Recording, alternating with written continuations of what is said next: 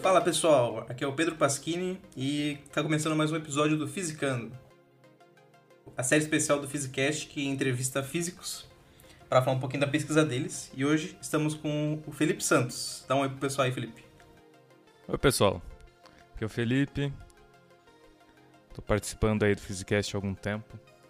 É, espero que vocês me conheçam melhor o que, que eu fiz até hoje nesse episódio. É isso aí. Vamos começar quebrando essa simetria em 3, 2, 1.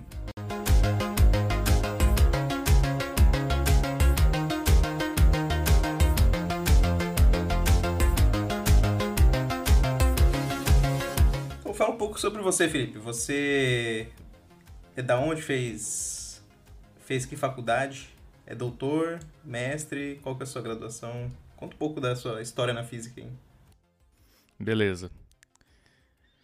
É, bom, eu sou eu sou de Jundiaí, sou nascido em São Paulo, mas me considero jundiaiense.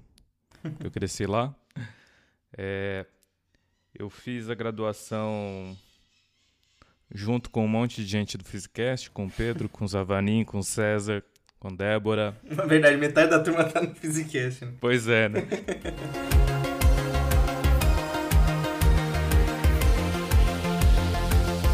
Bom, e aí eu sempre fui um, um cara bem eclético. Então, quando para quem não conhece o Instituto de Física, eu estudei na Unicamp aí com a galera. E para quem não conhece o instituto, ele é dividido em quatro departamentos. E eu acho que eu sou a única pessoa que eu conheço que conseguiu trabalhar nos quatro. então, diz a ordem dos, dos, dos departamentos que você foi. Beleza. Primeiro, eu fiquei no.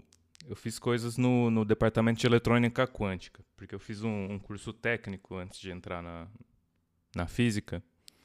E para concluir o curso eu precisava fazer um estágio, eu consegui um estágio lá, o que é o grupo de laser, lasers e aplicações. Mas esse curso era em Campinas, então? Porque você falou que você morou em Jundiaí? É, em Campinas. Eu fazia bate-volta no colégio, né? Caramba. De Jundiaí para Campinas. Tinha pouco trânsito, na época não era tão, tão complicado, não. Eu demorava tanto tempo em trânsito quanto o pessoal que morava em Barão Geraldo e estudava no centro. Entendi. Aí eu fiquei uns sete, oito meses lá, né? Desde até um pouco antes de começar a graduação. Eu fiquei trabalhando lá. E aí eu fazia só coisa com eletrônica, mas tinha contato com o pessoal de lasers, ficava fazendo perguntas estranhas para eles, para entender o que eles estavam fazendo, não adiantava nada, porque eu não entendia nada. Tava muito verde. É, eu, a primeira, minha primeira iniciação científica eu tentei ir lá. Eu acho que eu devia estar no primeiro ou segundo semestre da graduação. Aí o professor falou isso. É, a, você tá, tá muito no começo da graduação, você não vai ter a, o ferramental matemático, nem a parte teórica para começar a trabalhar aqui, né? Então, falou assim, ah, volta daqui uns semestres aí a gente conversa. Nunca voltei. pois é. Bom, e aí o que aconteceu? O... Nessa época, né, no primeiro semestre, a gente tinha uma disciplina de, de seminários, em que os, os, professores, tanto da física quanto da matemática, matemática aplicada, davam seminários sobre o, a pesquisa deles, para ajudar a gente a decidir para que carreira a gente é, ia querer ir. E um dos seminários que foi bem importante para mim foi o do do professor Enio. Até esqueci o sobrenome dele agora. Morricone? Ah, não, esse aí é um músico, né? É. é, também não conheço. Mas é o Enio que gerenciava o laboratório de hidrogênio. E ele falou um negócio interessante na época que foi: se você já começa desde já a, a conversar com os professores que você acha que pode ter interesse em fazer pesquisa relacionada ao, ao que eles fazem. Né? E vai na cara de. Não falo com essas palavras, né? Agora sou eu falando, mas é, vai na cara de pau. é, se joga, sai falando com todo mundo, manda e-mail para todo mundo. É, olha o currículo Lattes deles antes de falar com eles, para você ter uma noção do que, que você está fazendo. E aí eu falei, é, gostei, né? Gostei, isso eu, isso eu consigo fazer. Acho que eu consegui mandar eu consegui encher o saco de uns 80% dos professores mandando e-mail nessa história. eu falei com quase todo mundo. E é legal. É, você se tornou conhecido, né? É, talvez. Talvez eu tenha virado piada no café deles, inclusive. Pode ser né? também. Pô, o cara mandando e-mail tá no primeiro ano para todo mundo. Mas foi bom, foi, foi muito bom, porque todo mundo respondia. Isso é, isso é bacana, porque Sim. todo mundo responde e você tem uma noção do, do quão esquisito é o que você pode estar tá falando, né? Às vezes você tem uma compreensão da coisa, você escreve lá pro cara que, que é o cara da, naquela área e, e aí você percebe que sua compreensão tá, tá toda esquisita, cheia de problema. Uhum.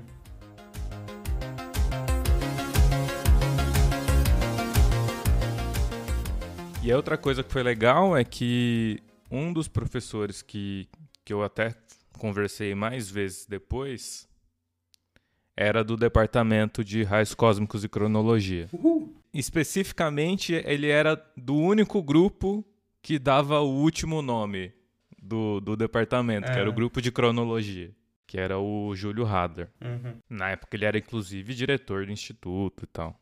Então ele tinha uma agenda super complicada, mas ele conseguiu separar um tempo para conversar comigo, ele apresentou as coisas que eles faziam.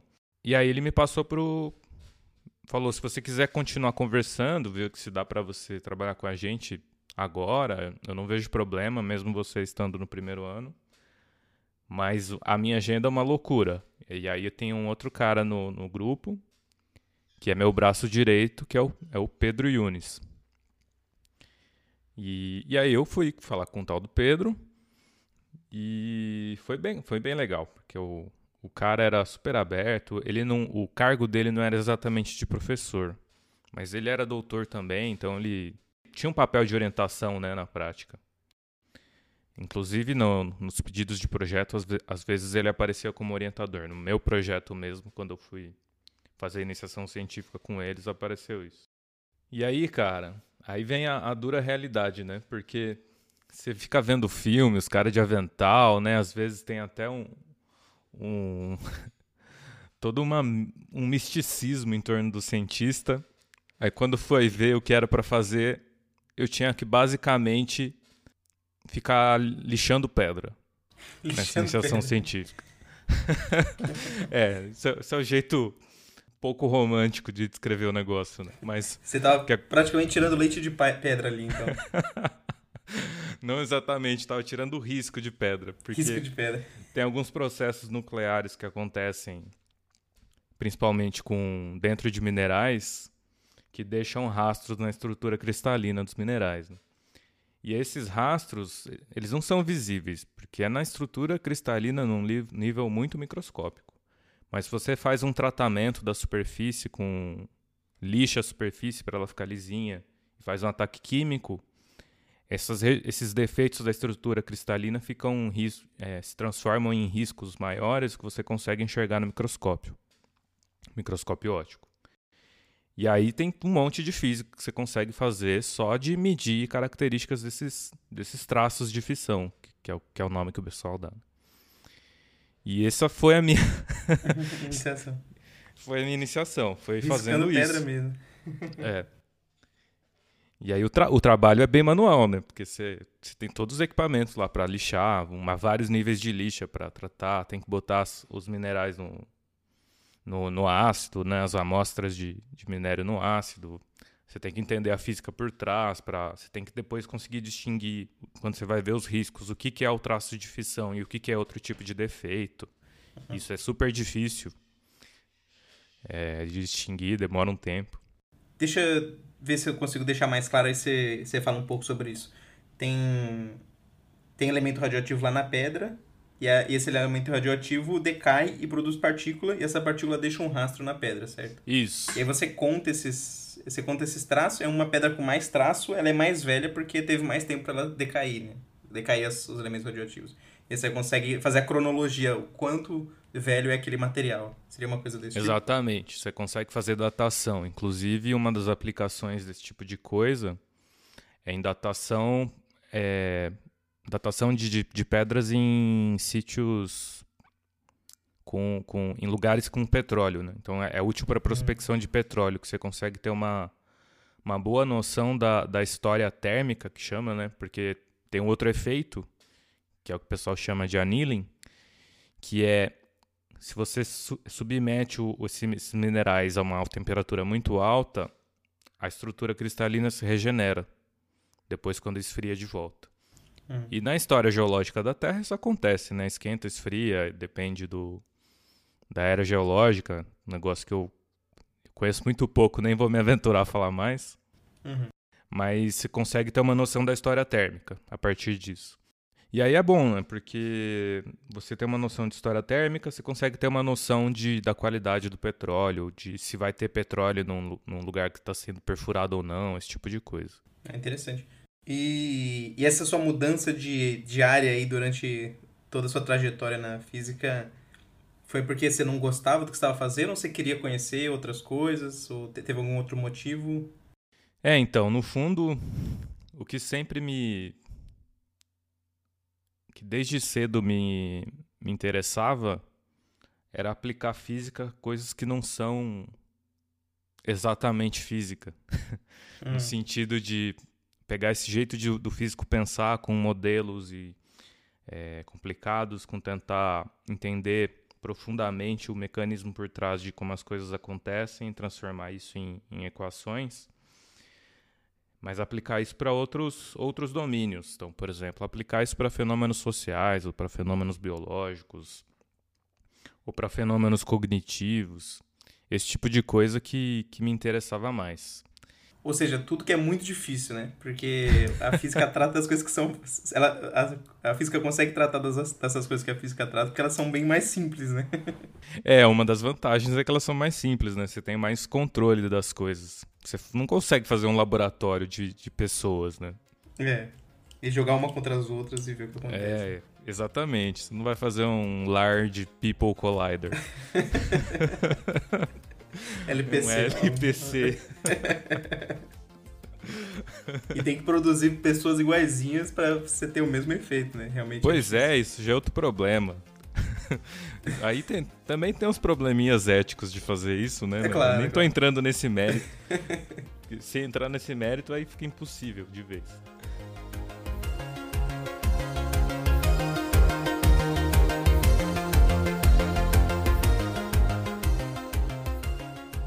Bom, e aí o que acontecia comigo é que até tinha um amigo meu, do Dots, falava, me falava que um dia, no, no, final da graduação, eu ia escrever uma enciclopédia. Ele falava que meu TCC ia ser uma enciclopédia, porque eu ficava lendo coisas de vários assuntos muito distantes um dos outros o tempo todo, meio que procurando alguma coisa, assim, tentando encontrar aquele negócio que ia ser minha paixão é, na física. E demorou, deixa eu ver. Eu encontrei isso Acho que tem uns dois anos. eu comecei a graduação em 2007, demorou mais de 10 anos para achar esse negócio. Mas você já achou então? Achei. Da daqui a pouco a gente chega lá, então continua, continua a sua história. Bom, aí eu fiquei um tempo lá no, no pessoal de cronologia, né? Mas eu percebi que não era bem aquilo que eu queria estar tá fazendo. Uh, e aí começou o pinga-pinga. Aí eu voltei pro, pros e-mails, né? Ainda no primeiro ano, no meio da iniciação, voltei a mandar e-mail para um monte de gente. Pessoal, puta, já vi esse cara de novo mandar e-mail pra todo mundo. tipo isso aí. Caramba, esse cara não desiste. Quem vai ser o coitado que eu vou ter que orientar ele? e aí, bom, nisso. É...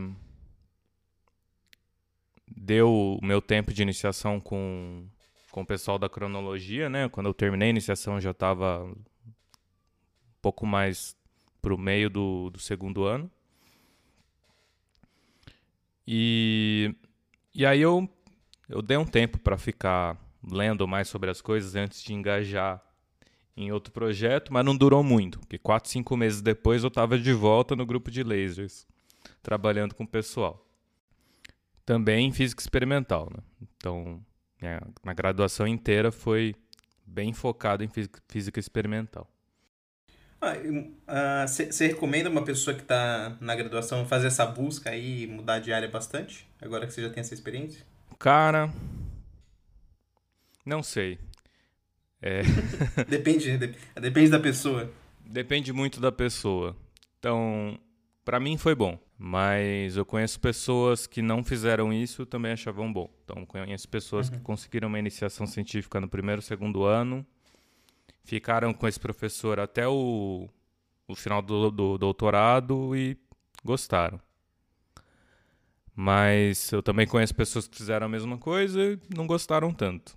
Então, e eu também conheço pessoas que fizeram esse pinga-pinga, não que tanto tão intenso que nem eu, mas fizeram de certa forma e acharam bom e outras que acharam ruim. Então, uhum. não dá para eu recomendar ou desrecomendar não. Mas se a pessoa é talvez talvez isso funcione melhor para quem é mais ansioso. mas também não sei.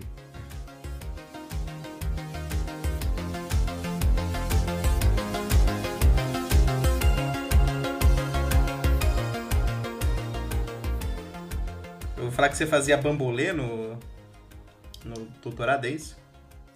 É, tem uns caras que falavam isso, né? ah, sim. Mas é um micro. É um micro bambolê. é pior ainda. Que assim, no doutorado eu fiz com o pessoal de optomecânica, na Unicamp também. Inclusive, eu trabalhei junto com o Rodrigo. Aí, bom, boa, boa parte dos detalhes mais, mais específicos que eu fazia, acho que estão lá no, no episódio do Rodrigo. Quem tiver mais interesse pode, pode ouvir ele também, se já não ouviu. Mas assim, resumindo, a gente estudava optomecânica em microcavidades ópticas. O que, que significa esse negócio todo? Optomecânica é porque a gente estudava a interação entre luz e movimento. Em microcavidades, porque o sistema em que a gente estudava isso eram dispositivos microscópicos que conseguiam confinar a luz. Cavidade é um dispositivo que consegue confinar ondas. Essa parte de mecânica é tipo vibração ou é movimento mesmo? Geralmente é mais vibração. É, no, no, nosso caso, o que acontecia é que a, a, cavidade que eu estudava em particular, a gente chamava ela de, de bullseye, que ela parece um alvo. Se você olha ela de cima, parece um alvo, tem, tem vários círculos concêntricos. Hum. E aí o que acontecia é que na borda desse alvo, né, no, no perímetro mais externo, a gente conseguia confinar tanto luz quanto vibração é, vibração mecânica mesmo. Né? Então, e aí essas coisas interagiam, porque quando dilata e contrai a, a borda desse, desse disco, o índice de refração lá dentro muda, e aí isso muda propriedades da luz, né? E aí, ao mesmo tempo, a luz exerce pressão de radiação ao longo do, da cavidade, e aí essas coisas ficam uma é, realimentando a outra. Você conseguiria gerar, você conseguia gerar vibração emitindo, jogando luz lá e vice-versa, mudando a luz quando você vibrava é isso? É, o, o experimento mais típico era é, em, ter, em, temperatura ambiente já ter um, uma vibração, né, no dispositivo uhum. acontecendo. E aí um, um dos é, experimentos típicos era tentar medir essa vibração usando luz. Então a gente jogava a luz na cavidade, essa vibração provocava uma, um certo ruído na luz, e a gente via a luz saindo da cavidade e media exatamente esse ruído. E a gente conseguia estudar o, características mecânicas do, do dispositivo a partir disso e também características optomecânicas, né? Porque a gente precisa entender quão bem esse movimento, essa vibração mecânica é, afeta o, as características da luz. Então, essa interação optomecânica é intrínseca do experimento. Você tem que entender ela para conseguir entender tudo o resto. Interessante.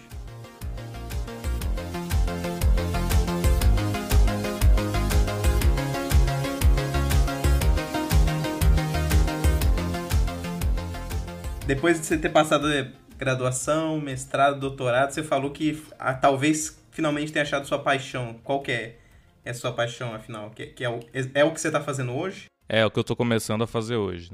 Começando não, né? Já tem algum tempo que eu estou mexendo com isso. É, mas é usar métodos principalmente de física estatística e termodinâmica, né? então transições de fase, é, estudar transições de fase, por exemplo, só que em problemas que não são exatamente físicos no sentido de no sentido mais convencional da coisa. Então são problemas que vêm mais de áreas como otimização ou inferência bayesiana.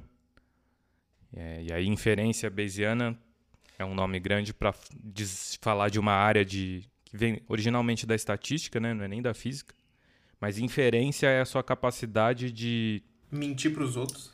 Quer dizer. é, de certa forma, né? Mas é a sua capacidade de é, induzir coisas a partir de informações incompletas. Então, inclusive, é uma característica muito importante do próprio método científico, né? essa capacidade de inferir é, características do mundo a partir de observações incompletas, porque toda observação que a gente faz acaba sendo incompleta em algum nível. E a inferência bayesiana é uma das, das formas de, de, de expressar isso. Né? De, é uma das formas de conceituar esse processo de, de, de, de tomar essas decisões, de, de aprender coisas a partir de informações incompletas. É uma coisa que eu acho interessante da inferência bayesiana, talvez você consiga explicar melhor, é que embora você tenha um experimento, você pode adicionar uma informação que você, você mesmo é, intui que existe daquele, naquele processo. Né? Então, não sei se eu falei alguma besteira muito grande ou... Não, é por aí mesmo. É por aí.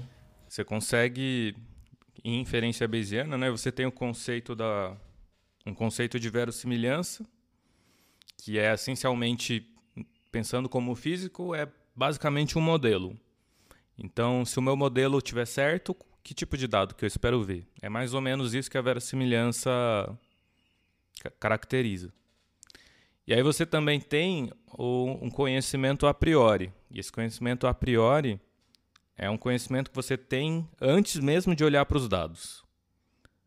Então, por exemplo, hoje, se eu jogo uma, uma maçã para cima, eu já conheço muito bem a gravidade. Então já tenho esse conhecimento a priori que foi construído a partir de, de várias pessoas é, muito importantes do, da história da física. Entre elas o Newton, o Einstein, só para citar os, os nomes mais conhecidos.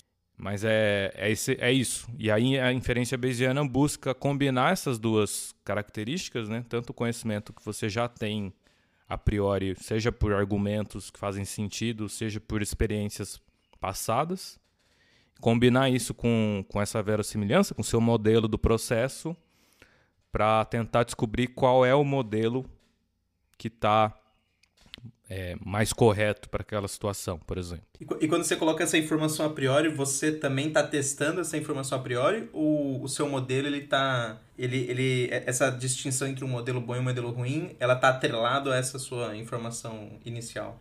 Ele, ela está bem atrelada a essa informação inicial, acaba, ela acaba fazendo bastante diferença. Inclusive é um dos, um dos grandes problemas da área é, qual é, é, é decidir qual é a, a melhor forma de, de é, caracterizar essa informação a priori. Né? Porque, e aí só dando alguns exemplos, um exemplo em particular que é bem ilustrativo disso, eu acho, é o seguinte: você caracteriza tudo isso com probabilidades. E a informação a priori é uma probabilidade em cima do, do que você espera do seu modelo, por exemplo.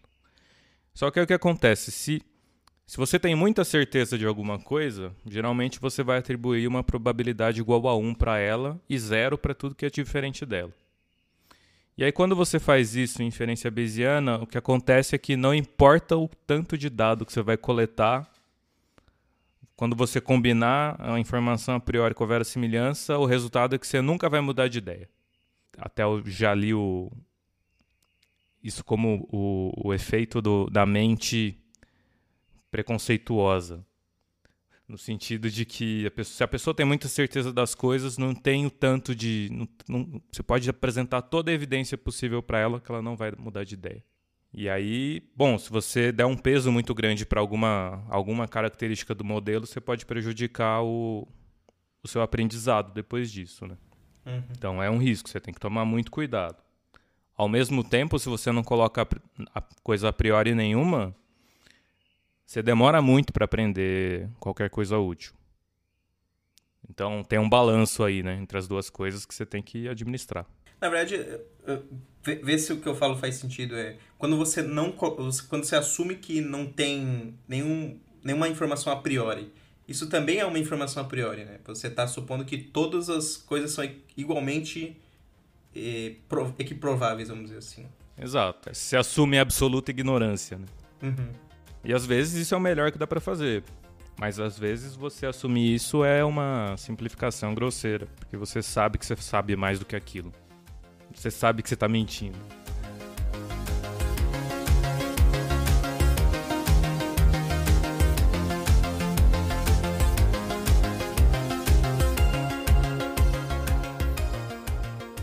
Então, acho que agora dá para falar o que, que você faz atualmente. Bom, o que eu tenho feito atualmente, de, até no, no, começo do ano eu voltei a pensar nisso. É, até aproveitando a experiência que eu tive entre o, o doutorado e hoje, os últimos três anos. Estava trabalhando mais na, como cientista de dados no mercado. Né? E lá se usa bastante aprendizado de máquina, otimização e inferência bayesiana até se usa um pouco. Né? Não, não se usa tanto ainda, mas se usa um pouco. E todas essas áreas têm conexões interessantes com, com termodinâmica e física estatística, porque quando você tenta aprender alguma coisa dos dados, você tem que resolver um problema de inferência ou um problema de otimização. E esses problemas, do, é, a estrutura matemática dessas coisas é muito parecida com a estrutura matemática que você vê em física estatística.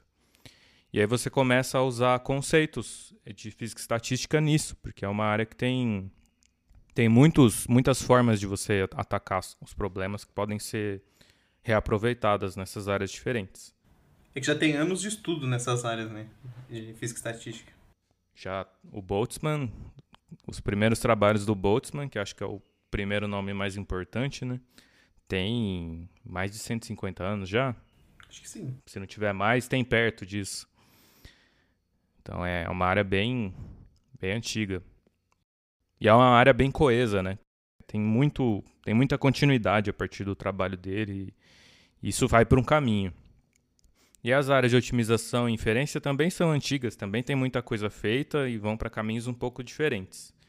E aí tem algumas pessoas trabalhando nessa coisa de juntar tudo isso. Então, usar método de um no outro para ver o que mais a gente aprende, tanto sobre física e estatística quanto sobre otimização e inferência.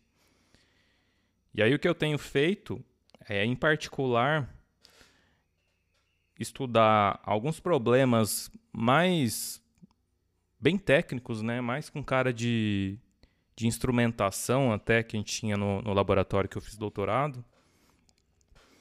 E aí quando eu digo instrumentação, instrumentação é, é tudo aquilo que você tem que fazer para conseguir fazer o experimento, colocando de uma forma simplificada. Né? Apertar parafuso apertar parafuso, você tem que escrever um programa que controla o laser, você tem que consertar o programa que controla o laser, porque vira e mexe você acha um bug, que é normal. Você tem que fazer algum dispositivo eletrônico personalizado tal. E aí tinha tem em particular um problema que eu acho interessante, que é envolve inferir algumas características da, da cavidade só de ver o espectro dela. Né? E o espectro nada mais é que um, uma medida com laser em que você descobre onde tem frequências de ressonância daquela cavidade. Não é toda a frequência que vai estar interferência construtiva lá dentro, mas nas que dão você consegue ver só de fazer um, um experimento relativamente simples. Só que identificar algumas estruturas dentro desse, desse espectro, né? então, em particular, agrupar as ressonâncias. Tem, então, tem ressonâncias que têm algumas características parecidas, mas elas estão espaçadas segundo alguma regra. Encontrar isso no espectro não é muito fácil, mas é importante. E aí esse é um dos problemas que eu, que eu tento atacar, né, usando todo esse ferramental. Então ele vira um problema de aprender uma estrutura nos dados, então até parece um problema de inferência ou aprendizado de máquina. Mas o que eu estou fazendo é construir esse, esse formular esse problema de uma forma que ele pareça com um problema de, de física estatística. E aí eu consigo usar conceitos como quebra de simetria e transições de fase para descobrir quando é possível resolver esse problema, né? Porque pode ter condições em que é possível e outras que não é, simplesmente. Não dá para achar toda a estrutura. Uhum. Depois disso, gerar ideias em cima disso para transformar é, todo esse conhecimento num, num, algoritmo que resolva esse problema de forma eficiente. Então, tem elementos de simulação computacional, tem elementos de inferência e tem um carro, o carro for, o carro chefe é, é usar métodos de, de, física estatística e termodinâmica para chegar no resultado. Esses métodos eles estão intimamente associados com machine learning, né? com aprendizado de máquina. Muito intimamente, muito intimamente. Eu comecei a pensar nessas coisas justamente quando eu fui trabalhar no. Depois que eu defendi, eu fui trabalhar com ciência de dados, né, num, numa empresa de São Paulo. E se usava muito machine learning. Na área toda usa. E lá em particular era cheio de físico, que era interessante. E aí eu comecei a pensar nesse, nesse problema, porque era um problema em, que eu, em particular, ficava infernizado com esse problema no doutorado. porque é um negócio que parece simples, assim, de olhar para o espectro devia ser fácil de enxergar, mas como tem um monte de estruturas sobrepostas, é, no fim não é. Uhum. E às vezes demorava chegava a demorar alguns meses com a medida na mão para eu conseguir identificar todas as estruturas que eu precisava. Porque era um, porque é o um processo manual e difícil, né? A gente tinha dificuldade de sistematizar ele de ponta a ponta. Ao longo do tempo a gente foi é, achando várias formas de facilitar a análise. Mas era um negócio que acabava acontecendo meio caso a caso, de certa forma. E aí, bom, é isso que eu tô isso que eu tô tentando atacar agora. Se tudo der certo, a mãe FAPESP me dá uma bolsa para eu focar só nisso. bom, e é isso. Não sei se tem alguma coisa a ver. Você tem que treinar o seu algoritmo de alguma maneira? Ou, é, ou você nem sabe ainda como é que vai ser o algoritmo? Você nem pensou a respeito? A minha ideia é que não. Não precisa treinar, ok. Então, essa é uma diferença importante entre pensar em aprendizado de máquina e inferência. Aprendizado de máquina, geralmente você treina em cima de vários exemplos e você não precisa assumir muita coisa sobre a estrutura por trás desses exemplos. E inferência, às vezes, não é, não é isso que você quer fazer. No meu caso, o que eu quero fazer é, a partir de uma medida só, identificar todas as estruturas dela. E isso depende só dela. Todo o conhecimento que, que envolve sobre essas, essas estruturas, eu, eu, eu enfio na mão dentro do, do, dentro do problema de inferência. Então, isso entra tanto através do, do conhecimento a priori, então eu, eu tenho alguma noção de como do que essas estruturas devem parecer. Então, por exemplo, eu sei que quando eu olho um espectro lá, tem um, algumas características que são quase periódicas. E eu sei mais ou menos qual é o período. Então eu enfio isso lá. Uhum. Eu também sei como esse espectro é gerado. É, eu enfio isso dentro da, da verossimilhança, né? como é que os dados são gerados a partir de um modelo. Uhum. E aí, inclusive tem um conceito importante aí que o pessoal dessa área usa, que é o de modelo gerativo. O modelo gerativo é um modelo que conseguiria imitar o processo real que gera os dados. Então, é um modelo computacional que gera os dados como se fosse um modelo real. E aí tem vários exemplos engraçados nisso. Né? Por exemplo, tem é, um que eu gosto é o pessoal que conseguiu treinar um, um, algoritmo lá que pega imagens de cavalo e transforma em imagens de zebra. Só que que acontece? O cavalo vive num tipo de, de, de ecossistema com grama, né? Mais verde. E zebra é um bicho da savana. E aí uma coisa que o algoritmo aprende sozinho é transformar o, o entorno do cavalo em, em savana. E aí é, fica super interessante também. Interessante. E é mais interessante ainda quando dá errado, né? Quando dá errado, em, às vezes, em vez de deixar o cavalo listrado, ele deixa todo o resto listrado. Eu, eu acho que isso é uma coisa interessante que difere a física do sei lá, é, a parte mais aplicada, vamos dizer assim. Talvez esse não seja o melhor termo, mas é, a física ela está interessada no porquê que esse padrão aparece, enquanto num aprendizado de máquina, às vezes você quer descobrir o que aquele o que que aquele qual objeto é que tem aquele padrão. Acho que é mais fácil eu dar um exemplo é, concreto. Você pode montar um algoritmo que com várias imagens ele vai conseguir identificar isso é um cachorro, isso é um gato, isso é um cachorro, isso é um gato.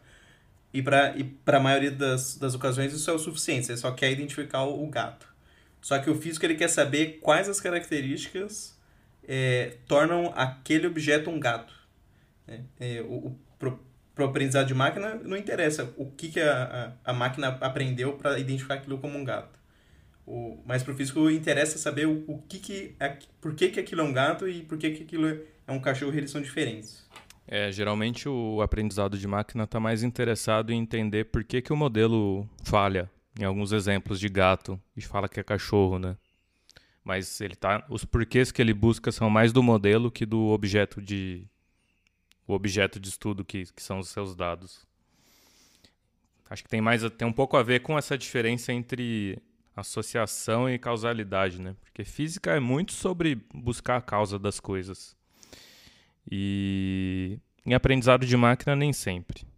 Aliás, tal, me arrisco a dizer que frequentemente não, né? É, claro que tem, tem, tem áreas que vão atrás disso, mas o grosso que você vê por aí não, não envolve isso. Envolve mais associar coisas sem nenhum compromisso com o que causa o que. É porque às vezes o, o que causa é também uma coisa extremamente complicada que você não vai ter nem como testar se você conseguir formular uma teoria, né? É, o problema é, é muito mais difícil. Você pensa, por exemplo, um sistema em economia, isso é muito importante, saber o que, que causa a crise econômica. Mas, Sim. porra, o problema é difícil.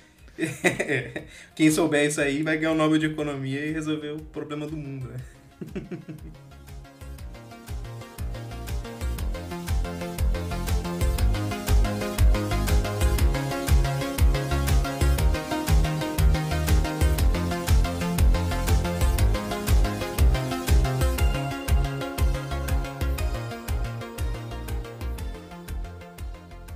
Acho que é isso. Espero que, que eu tenha sido suficientemente claro. O pessoal que ouviu tenha gostado. Se quiserem perguntar coisas malucas em cima disso, ou coisas mais malucas ainda em cima disso, com as minhas dúvidas preferidas, manda lá no, nas redes sociais da gente que em algum episódio ou em alguma mensagem a gente responde. Isso aí. Então, tem o Instagram do Physicast, tem o Twitter. Sempre é Physicast oficial, Physicast.oficial, Physicast underline oficial. Depende da rede, é uma das três opções aí. Embora acho que só tem um Physicast na, em cada rede social. Não, se tiver em italiano, não é a gente, tá? A gente é em português. se você não percebeu. então é isso aí. Falou, pessoal. Falou.